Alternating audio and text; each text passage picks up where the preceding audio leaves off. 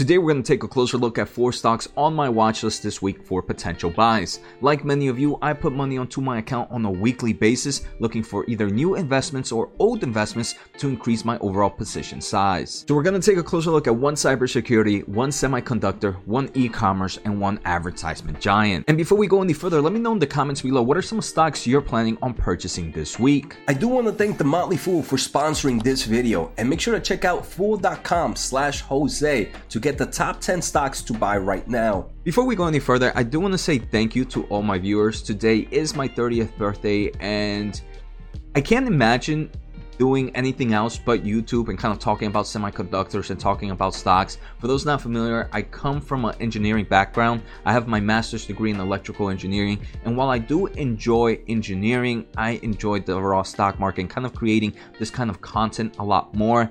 And about a year ago, I was able to kind of make the full transition. So I just want to say thank you. You, the viewers, have given me one of the best gifts, and I truly, truly appreciate it. And if you guys want to support a little bit more, just hit that thumbs up. It's free, but it helps me grow my overall audience share this video with whoever you want. If you want to support a little bit more, make sure to subscribe using my link at fool.com slash Jose. So the first stock we're going to take a closer look at is Qualcomm, the semiconductor giant ticker QCOM. We can see right now the stock is down roughly 1.4%, but we can see from its 52 week high, the stock is down roughly 28% at the moment.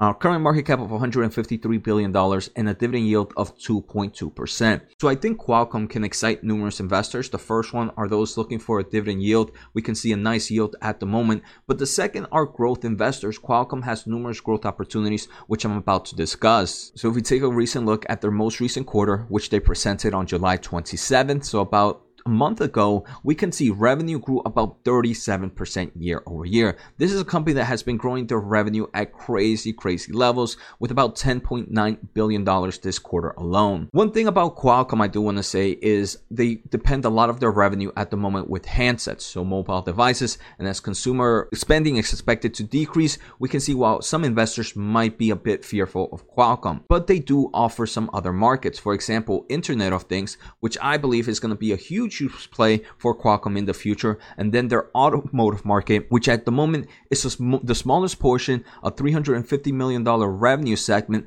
but they have over $19 billion in design win pipeline. So if we take a closer look at their Internet of Things revenue, this is one that can be used in numerous markets like compute, XR, wearables, consumer electronics, industrial retail, smart city, energy, manufacturing, edge networking, and so much more. The company believes by their fiscal year of 24, this segment will be over a $9 billion revenue segment, and I do believe that is extremely possible for Qualcomm. For those not familiar, Qualcomm does design processors. Their processors are mainly used in the mobile devices right now, but they are trying to expand into the computer, the desktop, the laptop area. And in mid August, there were reports that Qualcomm is jumping back into the server CPU market with the recent acquisition they made about a year ago of Nuvia. So at the end of the day, those are just reports, but it does show the optionality that this company could go, especially with their ARM based processors, which are kind of getting traction not just in the mobile space, which they're already a clear winner there, but more into high performance computing like data centers. So Qualcomm is one in my portfolio already, and it's one that I've been adding for the past few months. I'm still trying to increase my overall position in this.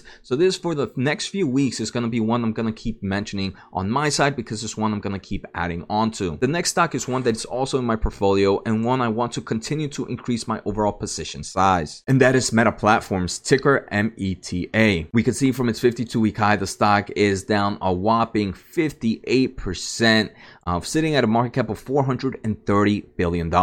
So Meta has seen numerous headwinds. First, macroeconomics affecting advertisement spending. Then you had the changes in iOS. Then you have the competition of TikTok. Then you have kind of the CEO and management really focusing on virtual reality, augmented reality, and the metaverse, and some people might not be excited about that. But before we go anywhere, let's take a closer look at this company's balance sheet. We can see trailing 12 months cash flow from operations was $58 billion in the trailing 12 months, roughly $40 billion in cash and short term investments, and zero debt in their most recent quarter. For those familiar with Meta Platforms, you are familiar that in August they did raise about $10 billion in senior notes. So we are going to see their balance sheet shift a little bit, but again, this is nothing, in my opinion, that's worrisome. I do believe this company is still financially stable but I can see why some people are worried with the overall increase in debt and while they are losing a bit of revenue at the moment and also burning cash in that virtual reality labs. First, let me say why I'm excited about Meta platforms. If you have any time and if you commute, I would definitely recommend taking a closer look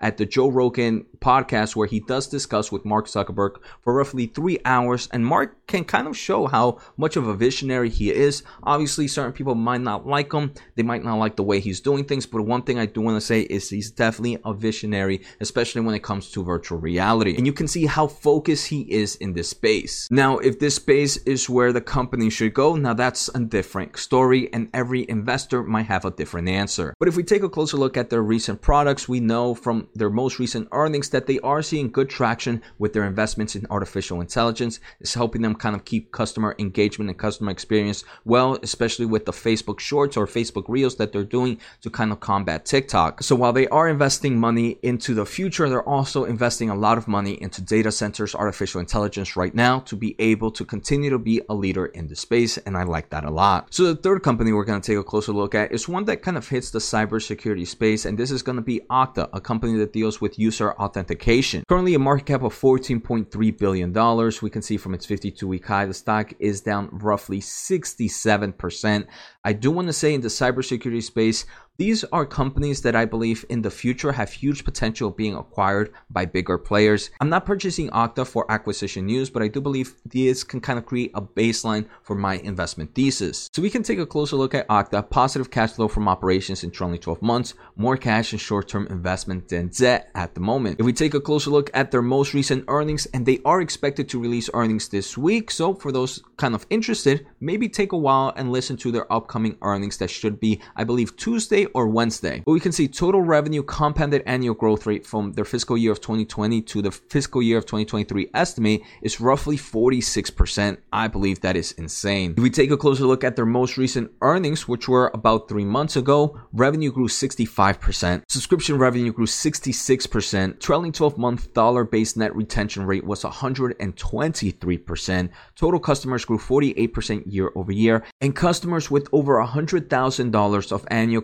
contract value was up 59% year over year and was also up quarter over quarter. So Okta is a small position in my portfolio, but it's one that I want to increase now over time to make it a bigger player. The fourth company is probably the one that has the most risk in my opinion, but I also do believe it's the one that has the most growth opportunity, especially at the levels it's at right now, and that is Shopify, ticker SHOP. First, let's start off with this quick balance sheet. We can see positive cash flow from operations, huge, huge amount of cash and short term investments and very, very low debt. So, this allows me to be comfortable with this company being in the growth phase and kind of invest a lot of money within itself at the moment because they do have plenty of cash and short term investments. If we take a closer look, revenue the most recent quarter only grew 16% as numerous headwinds are affecting the company. The overall kind of macroeconomics are affecting consumer spending, which is obviously hitting the e commerce side. I do want to say the challenges that Shopify is experiencing right now is not due to competition, it's more due to macroeconomics. And that actually excites me because it's not from competition, and usually the strong players are the ones that survive during the crazy downturn in the market. So when things get back to normal, I do believe Shopify is gonna have less competition and is also gonna be a lot stronger due to its overall financial health.